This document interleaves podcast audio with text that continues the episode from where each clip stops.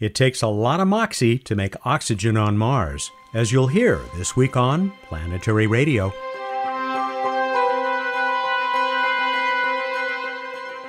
Welcome. I'm Matt Kaplan of the Planetary Society with more of the human adventure across our solar system and beyond. NASA's Perseverance rover is closing in on the red planet. Inside the Robotic Explorer is an experiment that will move us farther down the road toward putting men and women on Mars. I think you'll enjoy my conversation with Moxie principal investigator Mike Hecht. Want to win a Planetary Society baseball cap? You'll get another opportunity when Bruce Betts visits with another What's Up report.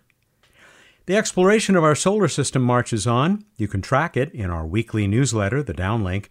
A couple of the stories have progressed even since the December 11 edition appeared. For example, Japan's space agency has just announced that the sample return capsule from the Hayabusa 2 probe does indeed contain material from asteroid Ryugu. The spacecraft snapped a beautiful shot of Earth as it sped by our planet. We've got a link waiting for you at planetary.org/downlink. And as I record this, China's sample return spacecraft is nearing Earth. Chang'e 5 is believed to be carrying about 2 kilograms of lunar material. NASA has selected 18 lucky astronauts for what it calls the Artemis team. Some number of them may be the next humans to walk on the moon. We'll talk with one of them, veteran Stephanie Wilson, next week. MOXIE is the Mars Oxygen In Situ Resource Utilization Experiment. If all goes well, it will soon demonstrate that one of the most important consumables for a human trip to Mars and back can be made right there, in situ. Michael Hecht serves as principal investigator for MOXIE. He spent 30 years at JPL before moving across the United States to the Massachusetts Institute of Technology. Mike is also associate director of MIT's Haystack Observatory and and deputy project director for the Event Horizon Telescope collaboration. Yes, a Mars pioneer also helps to lead that worldwide collaboration of radio telescopes that revealed a black hole for the first time in 2019. We get to that side of his life toward the end of the great conversation you're about to hear, but the main topic was making oxygen on Mars, something Mike hopes to attempt not long after Perseverance lands in February of 2021. Mike Hecht, thank you very much for joining us on Planetary Radio as uh, we speak not too many weeks ahead of Moxie and the rest of Perseverance. Getting through those seven minutes of terror and down to the Martian surface. Uh, is the excitement building? Oh, it absolutely is. And one thing that reminds me every evening, and I encourage the audience here to to follow up on, uh, you walk out the door in the evening as the sun goes down, and you see Mars in the eastern sky glowing bright and red, outshining, almost even outshining Jupiter in the sky. And that's how you always know there's a mission on its way to Mars. That's how the orbital mechanics work out. You launch before opposition when Mars is at that peak of brightness in the evening sky, and you land after opposition. So every night when I go up and look in the sky, I know we're getting closer. It has been gorgeous lately, hasn't it? I mean, I had the telescope out a couple of nights ago, and we were looking at Mars and and some of its neighbors farther out. But uh, it is spectacular to think that we are about to go there again and that we'll be doing science and preparation for humans on Mars that has never been done before. You know, everybody talks about how important in situ resource utilization will be for human exploration. But you and the Moxie team seem to be among the first to actually hope to demonstrate it. That's absolutely the case. Yes, certainly what we've done is a source of great satisfaction. But I always go back to the fact that the fact that NASA created this opportunity is the best proof that they're serious about this enterprise. You know, when I first got involved in preparing for human exploration to Mars back in the 90s, Dan Goldin was saying, we'll have astronauts on Mars as early as 2011. Right, 15 years away, he was saying. And we're still talking about 15 years away. And why do I think this time is different? Well, that's one of the reasons. The fact that NASA was willing to invest of order, you know, $50 million in actually proving ISRU on Mars, that's a real commitment. That is such a good point. I mean, I know that you beat out a lot of other worthy projects. This space that Moxie's taken up could have been another mass spectrometer or something like that. So I guess it is pretty significant that that NASA chose this way to demonstrate that we can make what humans are going to need on Mars uh, when we get there. Absolutely, it's the, the the next great adventure after the one, the other one that Perseverance is kicking off, which is sample return. And I'm I found Perseverance such a wonderful, complex mission in that it's dealing with science today. It's investing in the future with preparing for sample return, let's say tomorrow, and it's also preparing for the best science, in my opinion, which is when we have human scientists on the ground let's call it the day after tomorrow. Ah, I love that. Uh, what inspired that great acronym, which I, I spelled out in uh, when I was introducing you? The great acronym MOXIE. Yes, I'm sorry. Yes, MOXIE. because of course it has an embedded acronym in it, and even that is a story. MOXIE, of course, has the, the general connotation of audacity. So there's the rather literal uh, interpretation of the fact that we were a long shot group when we proposed. And the fact that we proposed it all, uh, you know, and inspired by my JPL colleagues, was audacious, was evidence of moxie. Of course, the fact that we were selected, even more so. But it also had a real local resonance for me and for my institution. I'm working at Haystack Observatory up in Westford, Massachusetts, down the road from Lowell, Massachusetts. Growing up in this area, Moxie was a soft drink everybody knew. And right. in fact, it goes back to the late 1800s where it was the soft drink. The fact that we have this word moxie that means audacity comes from the advertisements for the soft drink in those days it was invented in Lowell, Massachusetts, just down the street from us. It is even now the state drink of the of the state of, of the great state of Maine, just to our north. And embedded in the, the acronym is another acronym, ISRU, In Situ Resource Utilization which frankly, Matt, means living off the land. But as I like to say, they couldn't use the acronym LOL. It's already been taken. so, right. So I'm doing uh, and, now. And, embedding, embedding an acronym is not normally something I like to do, but the first attempt to do this came on a mission that never was the 2001 Surveyor lander. It was in its final steps of development when we lost the polar lander in 2000, late 1999. It was put on hold and never really flown, although it did have a sort of a resurrection with Phoenix, the Phoenix mission. But on the 2001 lander was an attempt to do a, a much smaller, more modest version of what MOXIE became, and that was called MIP, which was the Mars ISPP precursor. ISPP was what they used to call ISRU. It was in situ propellant production. So that had an embedded acronym in it, and I thought, you know, that's the one thing on Mars 2000, uh, on the 2001 lander that never found another ride to Mars. And so it's a little bit of a very subtle homage to people on the inside to say, we're going to embed that same acronym in the middle of MOXIE as a little bit of an homage to the folks who developed the MIP project. It's a long story. Mm-hmm. Yeah, but but Moxie is a little bit of a phoenix in itself. It sounds like. Indeed, indeed, it is, and you know I've always been of the impression that if you propose and are selected to fly an experiment to Mars or elsewhere, NASA will eventually find a way to do it.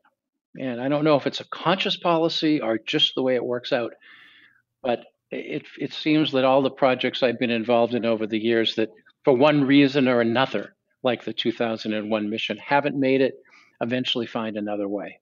Hmm.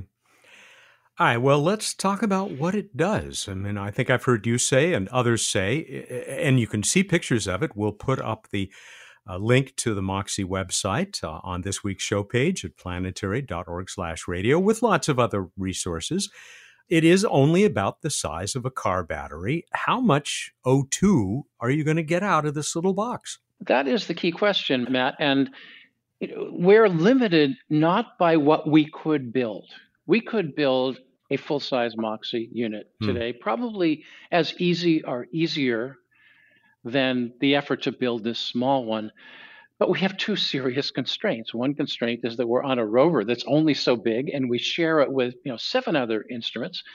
The other constraint that's even more significant is this rover, this big rover, the size of a, a, a of a Mini Cooper, right, runs off of 100 watts, 110 watts. You know, back in the day when we had incandescent light bulbs, a light bulb on your desk lamp would have been brighter than, you know, more power than that. Mm-hmm. Uh, it's it's a very very puny power system. To do what we want to do on Mars to support human exploration will take 25, 30 kilowatts. So just to run on this small power supply, power system, we had to scale way, way back. Nonetheless, we can demonstrate all the principles, all the technology, all the hardware on a small scale. And so Moxie will produce about 10 grams an hour of oxygen. Now, if you and I were sitting having this conversation on Mars, or, or in fact, sitting and having this conversation today, we're probably consuming about 20 grams an hour, about twice what Moxie will produce. It's about the amount that, if I look out my window at the trees, that a modest sized tree in my yard will also produce about 10 grams an hour of oxygen from the CO2 in our atmosphere. I thought that humans needed a lot more O2 per hour, and so a couple of these little boxes would be able to keep me alive on Mars, apparently, if, if it performs as well as you hope it will. Well, absolutely. Uh, keeping humans alive is easy. Um, and that's really not the main purpose of the Moxie technology. The common link, though, to the main purpose is that we, as human beings, use fuel. Okay, we use fuel. We call it food, but if if if we weren't appreciating it aesthetically, we call it fuel. And to burn fuel requires oxygen or something like oxygen, whether you're a human being, whether you're a fireplace, whether you're an automobile, or in this case, whether you're a rocket ship. And the more fuel that something uses, the bigger it is, the more oxygen it needs. The thing that we do not appreciate on Earth is that this oxygen that we are burning, that our car is burning when we drive, weighs much, much more than the fuel. Fuel is light, it's based on hydrogen, it's very light stuff. And so, if we had to carry an oxygen tank in our cars because we couldn't get oxygen for free in the air around us, it would weigh maybe four times what the gasoline weighs. So, if we're thinking what we need to bring to Mars and what it weighs, the single heaviest thing we would need to bring is a tank of oxygen not for the astronauts, that would be a little tank, but for this rocket that is going to take our crew from the surface of Mars back up into space, lift it off the ground, climb out of the gravity well of Mars. That uses a tremendous amount of fuel. And of course, it needs to breathe a tremendous amount of oxygen. So, really, the customer for Moxie is primarily that ascent vehicle, that Mars ascent vehicle, that rocket that will return our crew to Mars orbit as the first leg on the return journey, and which I think so many of us read about and saw in the movies in Andy Weir's The Martian. You know, I was going to bring Andy up. I'll save that for a moment, but it, it sounds like, you know, therefore, making the stuff that we need to breathe may just be a side benefit of what will someday be a fairly big uh, plant to create this oxygen uh, that will be used as the oxidizer in those rockets when we want to come home. It will definitely be a side benefit. One reason why it's a side benefit is, you know, the astronauts can't wait till they get to Mars to have oxygen to breathe. Right? Mm. They, we have they have to bring it with them just to get to Mars in one piece and healthy and hale and hearty uh, while the ascent vehicle can wait. It doesn't have to doesn't need that oxygen until it's time to leave. Have you ever talked with Andy Weir, the author of The Martian? Not substantively. I've emailed to him. I may have had one conversation verbally, but uh, not haven't gotten to know him. No. I was curious because when he first came on our show, he's been on a few times, he talked about that big oxygen generator inside the habitat that, that played a, a pretty major part in the book and the movie. Uh, I'm just wondering, when you saw the movie, you must have been intrigued. He told us it, he had based it on the research he'd done at the time, but later learned it could have been a, a simpler and significantly safer device. Uh, was that right? Well, first of all, I before I saw the movie, I had read the book about three times. Oh yeah, uh, me too. And, and, I've always said i am indebted to him for making it so easy to explain to people what Moxie does. I just say the word oxygenator, and they say, "Oh, I get it. uh, I know how it works." Uh, as for safer, you know, I, he didn't say a lot about the technology that the oxygenator was using, so that's not something I gave a lot of thought to. Of course, Mark Watney did some things it wasn't designed for. Yeah.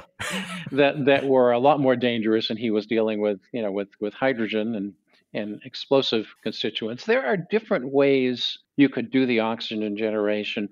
There are some that are, uh, I think, arguably much better and simpler than the way Moxie is doing it, but just not ready to go, not ready for prime time. So it may well be in the future that the the, the solid oxide technology we're using for Moxie is overtaken by, say, a what's called a proton exchange membrane technology, which is what's used mass produced for for hydrogen fuel cells, hmm. um, because basically the technology for Moxie is the same as a fuel cell. Uh, we just run it in the other direction to, to make an electrolysis system. I'll be back with Moxie Principal Investigator Mike Hecht after a break. Still ahead is our discussion of the Event Horizon Telescope. Hi, this is Jennifer Vaughn, the Planetary Society's Chief Operating Officer. 2020 has been a year like no other. It challenged us, changed us, and helped us grow. Now we look forward to a 2021 with many reasons for hope. Help us create a great start for this promising new year at planetary.org/planetaryfund. When you invest in the Planetary Fund, your year end gift will be matched up to $100,000 thanks to a generous member. Your support will enable us to explore worlds, defend Earth, and find life elsewhere across the cosmos. Please learn more and then donate today at planetary.org/planetaryfund. Thank you. Can you say a little bit more about how Moxie uh, achieves this? Absolutely, absolutely. The trick, of course, is that you have on Mars very little atmosphere, but it's all CO2. So when you total it all up, if you were to take a you know a, a box full of air on Mars and a box full of air on Earth of the same size, the box full of air on Mars would have 20 or 25 times as much CO2 in it, but very little else. So you've got a lot of CO2 to work with. And the question then is, how do you turn CO2 into O2? Well, you know, you don't have to be a chemistry major to understand from that that it's already in there. You have to separate some oxygen from this CO2 molecule, which has one carbon, that's the C, and two oxygen atoms, that's the O2. There are two ways you could do this that you can imagine. One way is to just pull off the carbon and be left with the O2. And that's not the way we do it. The other way is to pull off one of the oxygen atoms and be left with oxygen and CO, which is what we call carbon monoxide. And I think most people are familiar with that because you go and buy a little carbon monoxide detector to put next to your furnace in the basement. Mm-hmm. Uh, it's it's it's nasty stuff uh, if you breathe it, but it's also a gas. So, given those two choices of making carbon, which is candle soot, are making carbon monoxide, which is a gas, as the byproduct, carbon monoxide wins hands down. And so a lot of the technical difficulty with Moxie is just plucking off one oxygen atom without inadvertently plucking off two. Okay. So that's that's the chemistry of how it works. And why do I say it's like a fuel cell? Well, imagine the fuel cell reaction. What you do in a fuel cell you know, most people are familiar with hydrogen fuel cells, where you put hydrogen in, you put oxygen in, you get out H2O, which is the stable molecule, the stable form, and you get out electricity. If you did the same thing with a carbon based system, you'd put in CO, carbon monoxide, you'd put in oxygen, and you'd get out CO2, a nice stable molecule, and electricity. That would be the fuel cell. Now, if you say you're going to run that backwards, and literally that involves reversing the, the voltage, right? putting a negative instead of a positive voltage on. If you run it backwards, you start with electricity, you start with CO2, and you get out CO and oxygen. That's how we do it, and that's again why it's you could convert it to a fuel cell easily uh, with the same technology. And it does it by a combination of, well, a very subtle combination of techniques. The first of which actually pull off this oxygen ion, since it's just one. Then the, the, the real heart of it is the membrane that, under an applied voltage, pulls that oxygen ion into a separate channel, a separate compartment, without pulling anything else across. And that involves a very specialized ceramic heated to 800 degrees centigrade mm. uh, with a with a very highly controlled voltage across it.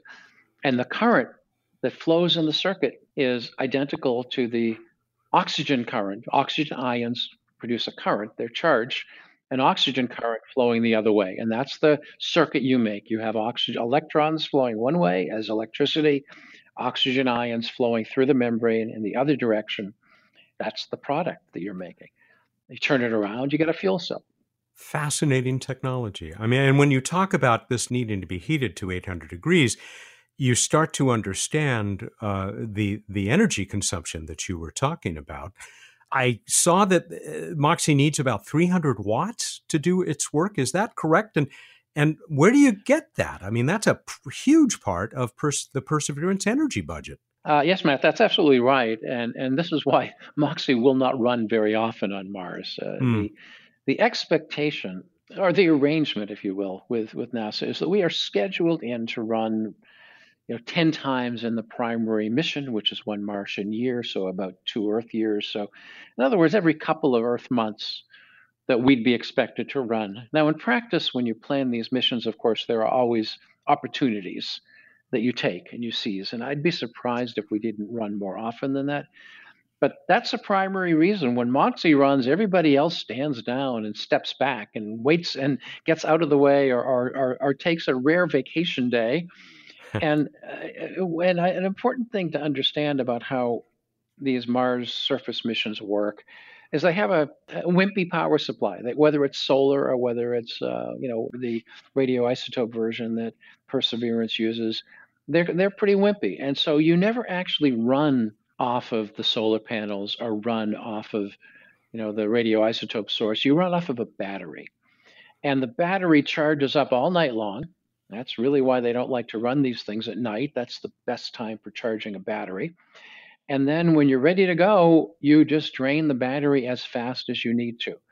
So Moxie is designed to use the whole day's worth of available energy. I say available because the rover needs some, but everything else the rover isn't using, Moxie is using. So when we're all done, we leave the battery the same way we found it. We use a whole day's worth of charge. We bring the battery down to where it was when we started uh, when they started charging it up, and you're ready to go the next day as if nothing happened. So uh, we're energy neutral. The only thing we impose on the on our shipmates is a day off when we run. probably a well probably a well earned uh, day off. Oh, certainly a welcomed day off. I can tell you that. How will you know that it is that it's working, that it's creating the oxygen you you hope to create? Yeah, you know, this was a source of, I'd say, creative tension all during the development of Moxie. We, we'd written the first sentence, I believe, or the first paragraph in our proposal said, We're not just flying Moxie to Mars to see if it works. We're flying it to Mars to learn how it works. And we put all emphasis in the proposal on sensor systems on really transparent ways to diagnose everything that's going on. Now, you get down to then reality, you get down to the pragmatics, the nuts and bolts of developing a system like this that is so, so immature when you start. And you're quickly overtaken by just the need to make it work. Okay. so so the sensor systems are maybe not all we hoped for, but they're adequate. They're adequate. And uh, we'll will learn. We'll be able to follow the gas as it flows through the system to know its pressure, to know its temperature, to know its composition. We'll know the temperature everywhere in the system. We'll measure these currents that are flowing through it. We'll measure the voltages flowing through it. Uh, a big part of Moxie that I did not describe, and a major consumer of power, that 300 watts you mentioned, is actually what we call the compressor. And it is, it's like any other compressor you might buy to pump up your tires. Uh, it's a scroll pump compressor. It uses a lot of energy, but the Martian atmosphere is very thin. And you can't just sit and wait for it to come to you. You have to pull it in, you have to suck it in and collect it. And we actually pressurize it as we do that. You know, that's a key part of that energy equation as well. Fascinating. Again, I'm, eh, this reminds me of something else I heard you say when you were talking to the Mars Society conference a few years ago. You said that vacuum is a scarce resource, which is a pretty entertaining statement in itself. But what did you mean by that? Uh, I think the point I was making at the time was that the in situ resource utilization is maybe not even the right word for what we're doing. And I was suggesting that we should be talking about in situ resource transformation as the special thing that Moxie and all the other ways of excavating and using resources you know accomplish and whether it's making cement out of martian soil or growing plants on mars that's all, all a transformation of resources. Utilization you know we utilize resources every time we use a parachute on mars right? We're utilizing the atmosphere. We're utilizing resources whenever we deploy a solar panel and collect sunlight. And the point was that on earth i spent a good part of my career doing surface science, science of materials in vacuum systems, and working very, very hard to find places in chambers on Earth that didn't have any air in it. That's a very hard job, right? Uh-huh. So, one of the things that was done in the space shuttle program was to build a wake shield for the shuttle bay because it turns out even the shuttle generates so much outgassing that the vacuum around the shuttle by itself is actually fairly contaminated with molecules and atoms and particles coming from the shuttle itself. So huh. they develop kind of a big umbrella that they drag behind them. So the area behind the umbrella is really a good vacuum. And that could be used for vacuum manufacturing. It's a scarce resource on Earth and and to say it's plentiful in space is an understatement. Talk about getting something from nothing. That's uh, absolutely. I, I, did, I did not know that about the shuttle. Here's something else that only just occurred to me. Where is the oxygen going to go? Uh, the stuff that you create, you just release it, or or what happens? Uh, yes, unfortunately, we just release it. When one thing we had hoped to be able to do, and, and NASA, I think correct, NASA correctly said, don't try to too, do too much, guys. You know, this is going to be hard enough as it is. But we actually were, wanted to reuse it. As I mentioned earlier, that Moxie could be converted to a fuel cell. And the original plan was to store a certain amount of the oxygen, then change the, you know, then turn Moxie the, the other way and turn it back into CO2 and recapture the some of the energy it had mm-hmm. burned, just to show that we could, in fact, use this stuff as a fuel and burn it.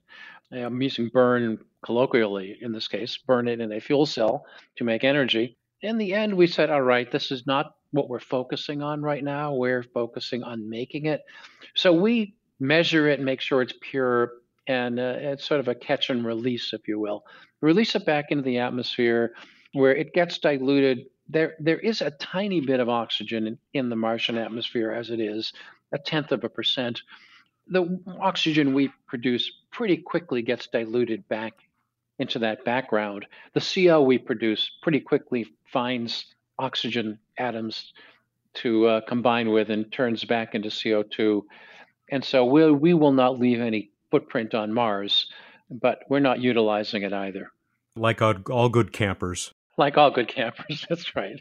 Well, I wish I wish we could say we were packing it in and packing it out, but that will have to wait. It sounds like there's plenty of room for Moxie Mark II. Oh, absolutely. So Moxie Mark II, the idea follows what's been written about how we should send people to Mars since back in the Wernher von Braun days and the early day of the space program. People thought about this really seriously. I mentioned earlier that we have an opportunity once every cycle of Mars orbit. So all the plans have been designed around that 26 month cycle forever. And, it's been a long time. I can't remember the last time that someone wasn't sending something to Mars in that opportunity. Boy, I mean, this year we've got you know United Arab Emirates going. There's been a lot of people taking advantage of those that 26 month cycle. The idea then is that before you send people, it would be really helpful to have everything in place that they need. You know, if I, I sometimes joke, you want to have your Airbnb all set up and waiting for them, so they just have to travel with a toothbrush. And so the, that's the idea. You send among these things you send early is you send an ISRU plant. You send a big MOXIE, right? That gets there in seven months or so. The the crew doesn't take off for another 18 months or so, 18 or 19 months. So you spend the next 12, 14 months filling up the oxygen tank for the ascent vehicle. And then you say, we're done, it's ready to go, and it's okay to launch the crew that's the sort of the, the synopsis of the strategy of how you do this. I was in the room, I like to say, I've said to Bob Zubrin, when he first presented many years ago now the Mars Express concept and got a standing ovation after he had finished. And it has evolved over the years. And this kind of thinking, this approach that you've just described, this is something that Zubrin had in mind from the start, isn't it? Well, not just Zubrin. Uh, I said that goes all the way back to Wernher von Braun. It's ah. a colleague of mine, Don Rapp, who's written a number of books on the subject, and he's a, he's a key member of the MOXIE team in his 80s. Uh, we should all have such a productive retirement as Don has had. I think he's published seven books since he retired. Don actually started accumulating plans that people have put together uh, for Mars, for how to send people to Mars. And he counted to a thousand before he gave up. and he says the the vast majority of them, the vast majority of them, not all of them, take this approach of saying you, you spread it over two cycles. Ideally, you sustain it over many cycles. So when you send the crew, as Andy Weir described, you also establish the infrastructure for the next crew. So, of course, the Mark Watney journey is to travel from his landing site to the uh, site that was already being prepared for the next crew where there was an alternate ascent vehicle. Hmm. That's what that's about.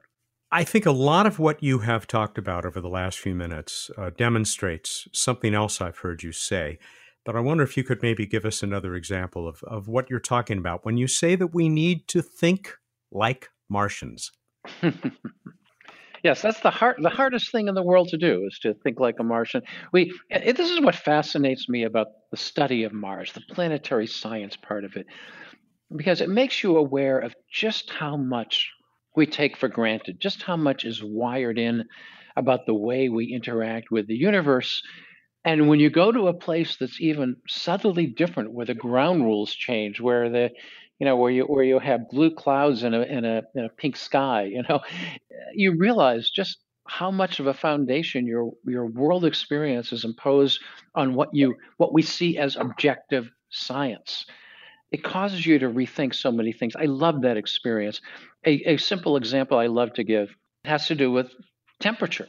Of course, everyone talks about temperature. It's too cold in this room. It's too warm in this room. I feel a draft. and that is a deeply ingrained concept that is relevant only in places like Earth that have an atmosphere that's so thick. You know, to a Martian, we'd look like fish swimming in an ocean. We are we are walking around in such a thick atmosphere, and it is so thick that in fact, when the atmosphere is cold, we get cold, and when the atmosphere is warm, we get warm, and that is a unique characteristic of this kind of thick atmosphere. And even today, I constantly hear engineering saying, "Oh." we shouldn't send humans to the poles because it's too cold, or go to this yeah. other place where it's too warm. Then I have to stop them and say, now wait a minute, wait a minute. I mean, think about the atmosphere you're talking about, and talk to an astronaut like my colleague Jeff Hoffman, who's who's the uh, you know the deputy PI from MOXIE and has flown in the shuttle five times. You get into space, you're hot. Now is space hot? Is space cold? Well, neither.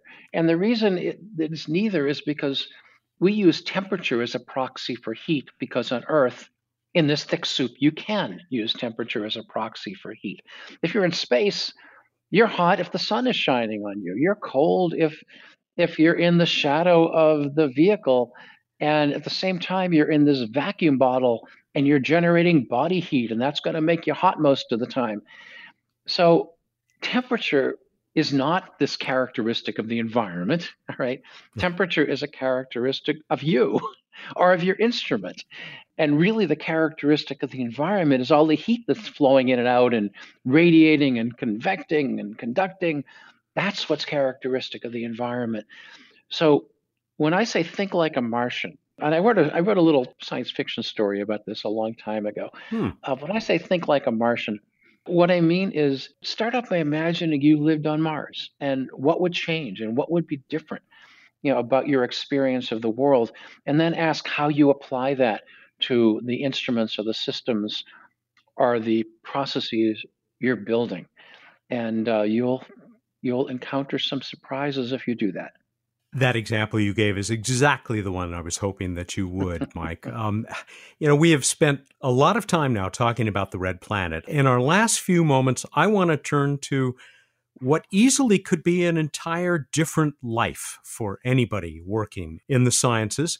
And, and that is this other title that you have, Deputy Project Director for the Event Horizon Telescope, that made such big news when you and your team released that first ever image of a black hole, or at least what was happening, you know, what was going on around that particular black hole.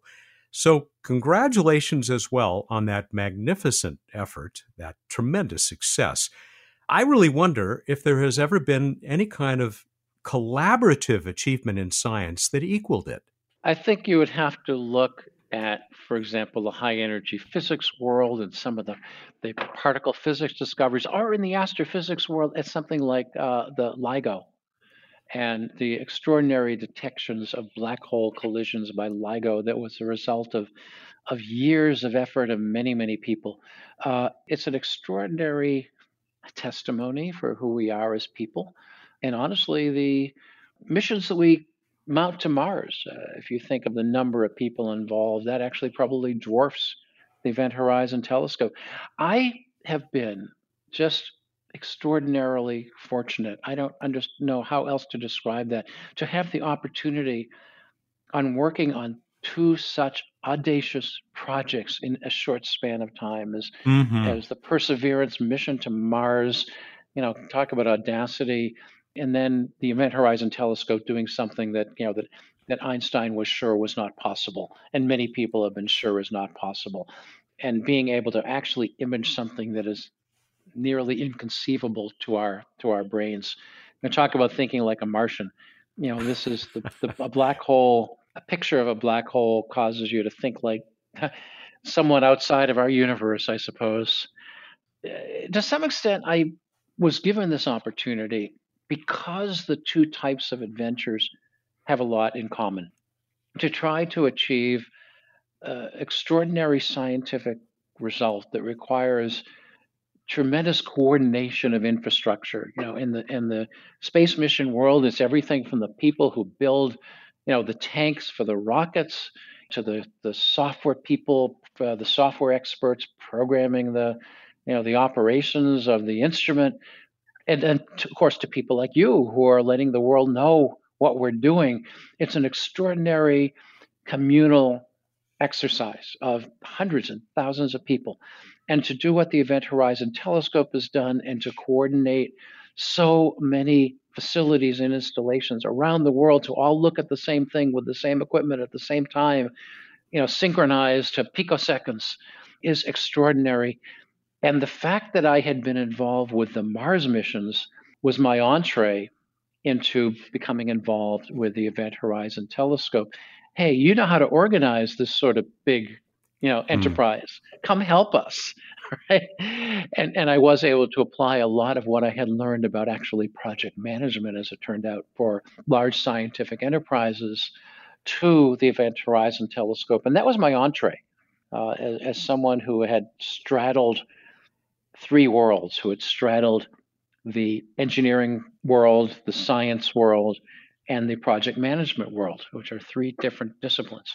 And they turn out to be an extraordinarily powerful combination in just this sort of enterprise.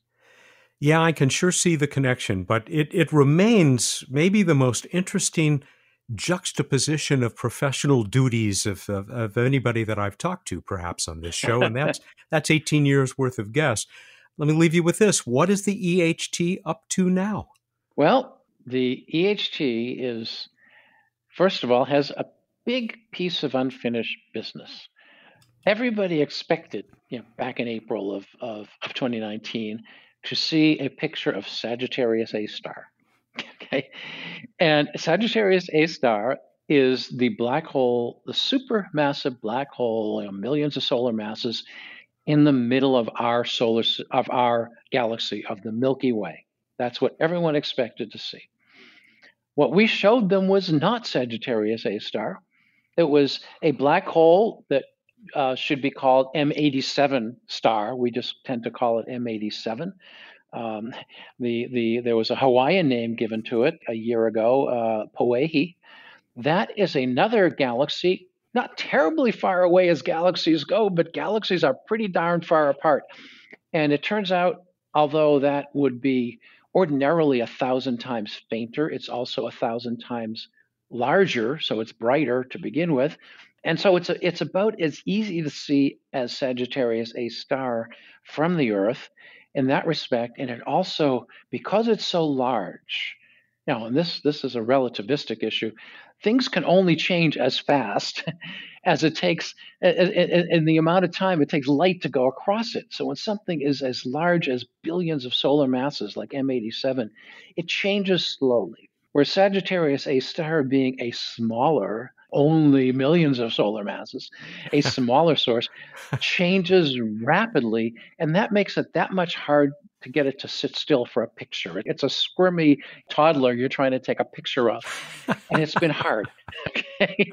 So we've been working on that and working on that and working on that. And, you know, I, I, it's close. That's going to happen. I can't tell you when, I can't tell you exactly what will be in it.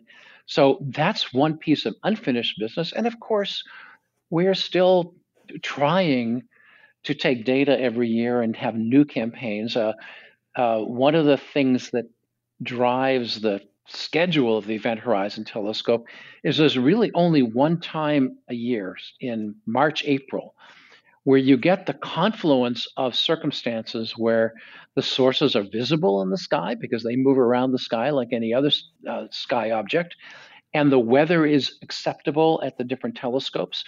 The, there's only that one window every year that allows us to see.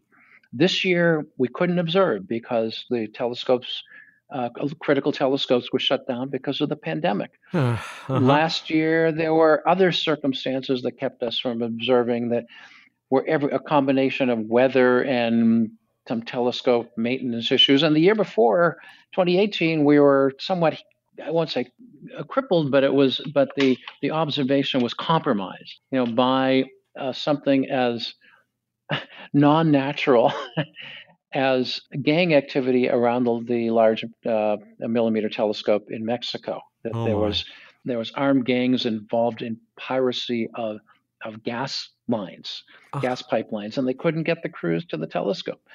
So we have to fight everything from pandemics to gangs to bad weather just to get an opportunity to observe each year.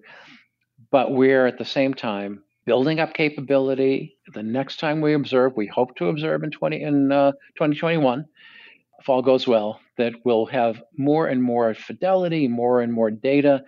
So the next big thing, I think, will be movies of Sagittarius A star someday. Wow. That's what we'd love to see. Oh, I can't and, wait uh, to catch that film. That will be ex- extraordinary. Mike, uh, you have given us mm, at least two very good reasons to invite you back.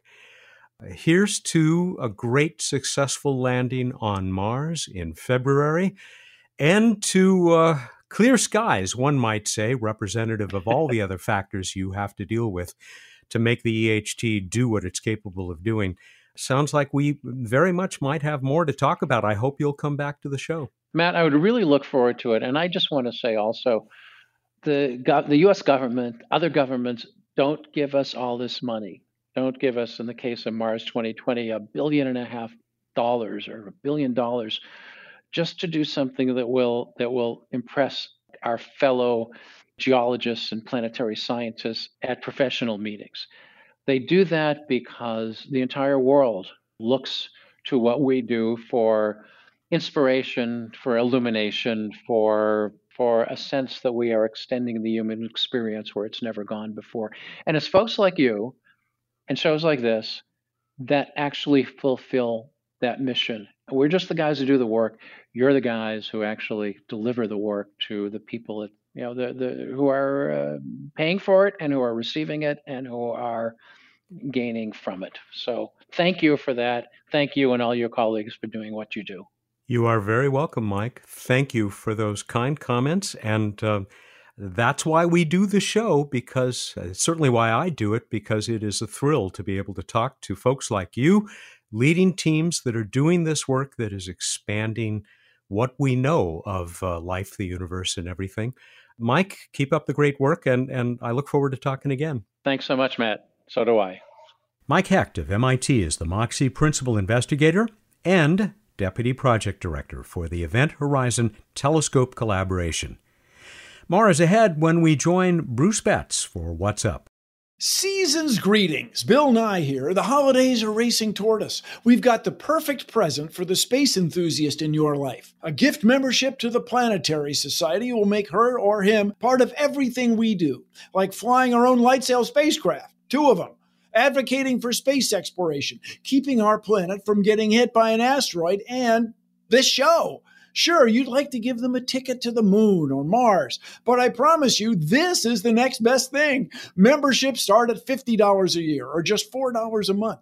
We've got discounts for students, educators, and seniors. Visit us at planetary.org slash gift to learn about the benefits of membership and how easy it is to give someone special the passion, beauty, and joy of space. That's planetary.org slash gift. Thank you and happy holidays. Time for What's Up on Planetary Radio. So, we are joined by Bruce Betts, the chief scientist of the Planetary Society, who's uh, here with me every week to uh, talk about what's up in the night sky and much, much more.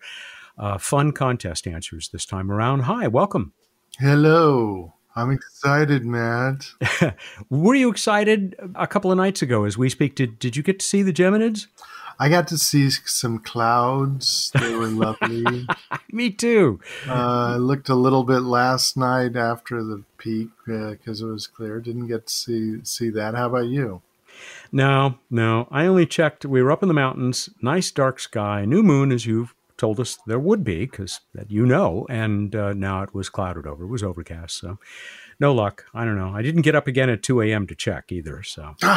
All right, what else is up there that we may or may not be able to see? Jupiter and Saturn. It's all about Jupiter and Saturn for the next couple weeks. You can ignore the rest of the sky. It's not important right now. Well, I mean, it's still fun, but Jupiter and Saturn will be closer on December 21st than they have been in almost 400 years as they appear in our sky.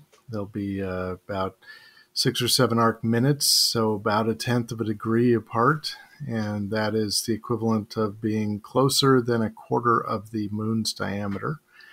You should be able to resolve them still separated with uh, decent eyesight. They'll be looking really cool. The challenge will be they're low, as you pointed out on a previous show, Matt, they're already low in the west, uh, not long after sunset. So you'll want a pretty clear view to the west. And uh, if you have clouds the night of the 21st, take heart.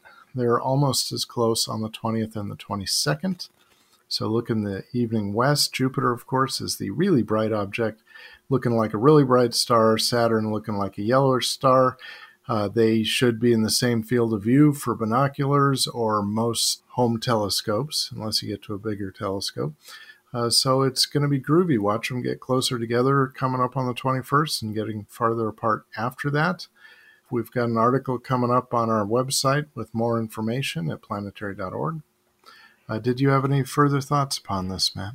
Well, you did get this text message, uh, came in moments ago from Mars regarding comment ignore rest of sky. What am I, chopped regolith? Oh, okay. Uh, several questions come to mind. Uh, Strangely, the first to pop into my head was not why Mars was contacting us, but how it got around the uh, light speed limit on communication. And I didn't know Mars could listen to the show early when we were recording. Always, I'm sorry, we, Mars. We make it available. Check out Bright Mars, still bright in the south when you're done looking at Jupiter and Saturn. Or if you're an areophile, just go ahead and check out Mars first and then Jupiter and Saturn. You know, you know, Mars, you are far more than chop regolith to me. Wait, we just, there's another text coming in. Oh, it's a red smiley face. I think we're good. Oh. Oh. And before get, anyone gets angry, Venus, pre dawn east. Sorry. and there are stars. There's so many stars. But Jupiter and Saturn doing something kind of kind of special. That's all I'm saying.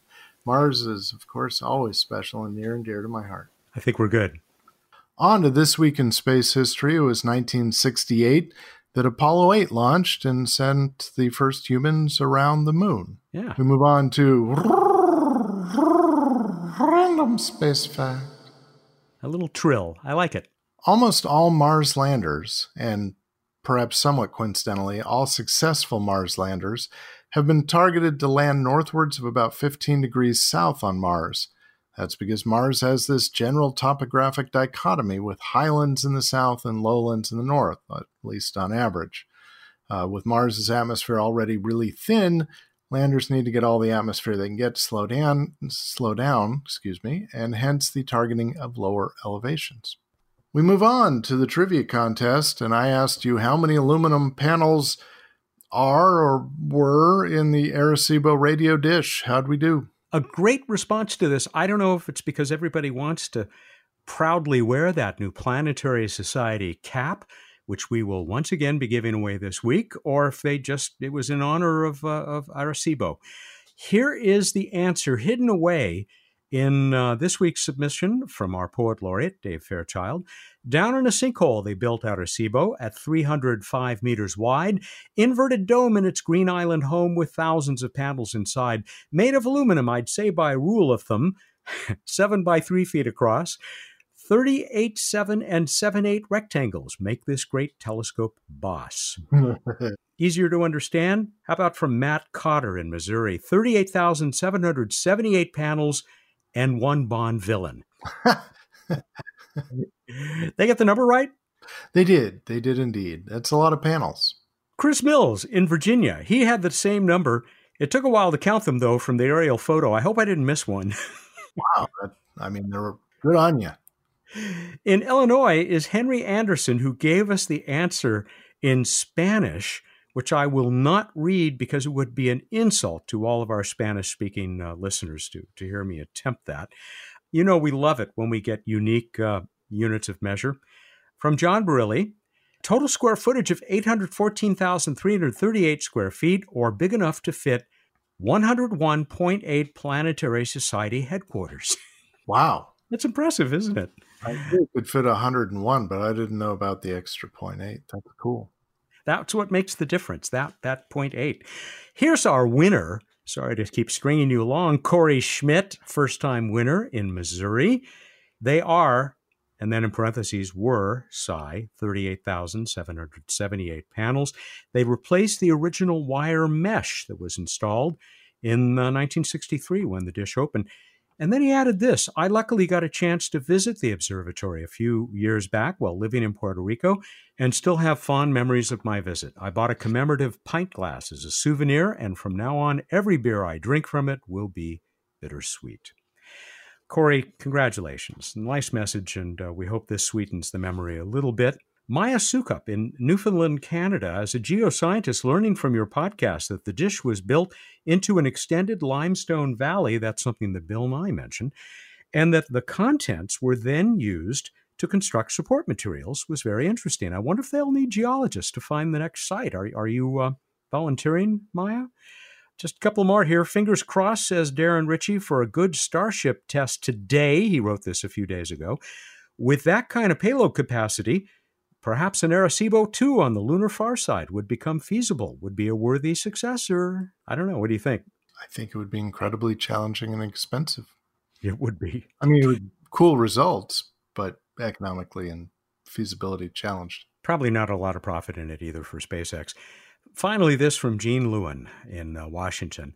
A loss to all, though not all know the impact of this tragic blow. A limestone cradle, a karst, was home to this Gregorian inverted dome. This void created by nature's wrath impedes our travel, but not our path. Rebuild this wonder, return our sight, reveal the mysteries of distant light. I'm going to send that one to uh, Francisco Cordova, I think, the director of Arecibo. Yeah, that's nice. That's it. A lot of stuff there, so I guess we better move on. Returning to Martian topography, in what feature is the lowest point on Mars? Go to planetary.org slash radio contest. Oh, wait, I got another text here. It's Mars again. All is forgiven. Oh. You have this time until Wednesday, that'd be Wednesday, December 23rd at 8 a.m. Pacific time. Your prize, should you get it right and be chosen, is going to be that Planetary Society baseball cap, which is now being featured at chopshopstore.com, or just go to planetary.org slash store, and uh, you can check out all our other merch as well. I think we're done.